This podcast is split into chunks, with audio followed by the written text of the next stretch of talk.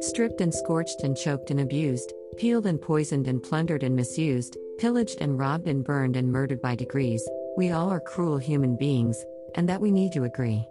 Bound to her by gravity, she being part of us, formed from same clay, she is our mother thus, lungs take in her breath, her ocean runs within our veins, we depend on her, be it green fertile plains or good rains.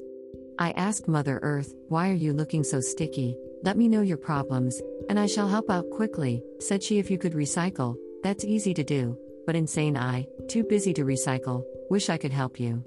She pleaded for non toxic fertilizers to be used in yard. I apologized, for it's too hard. She suggested organic food and electric car, but poor me, I have to travel so far.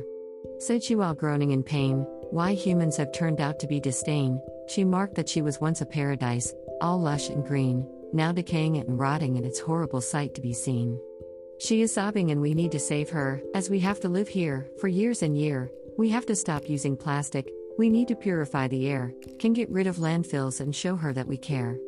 The earth is our paradise, we need to care for it more.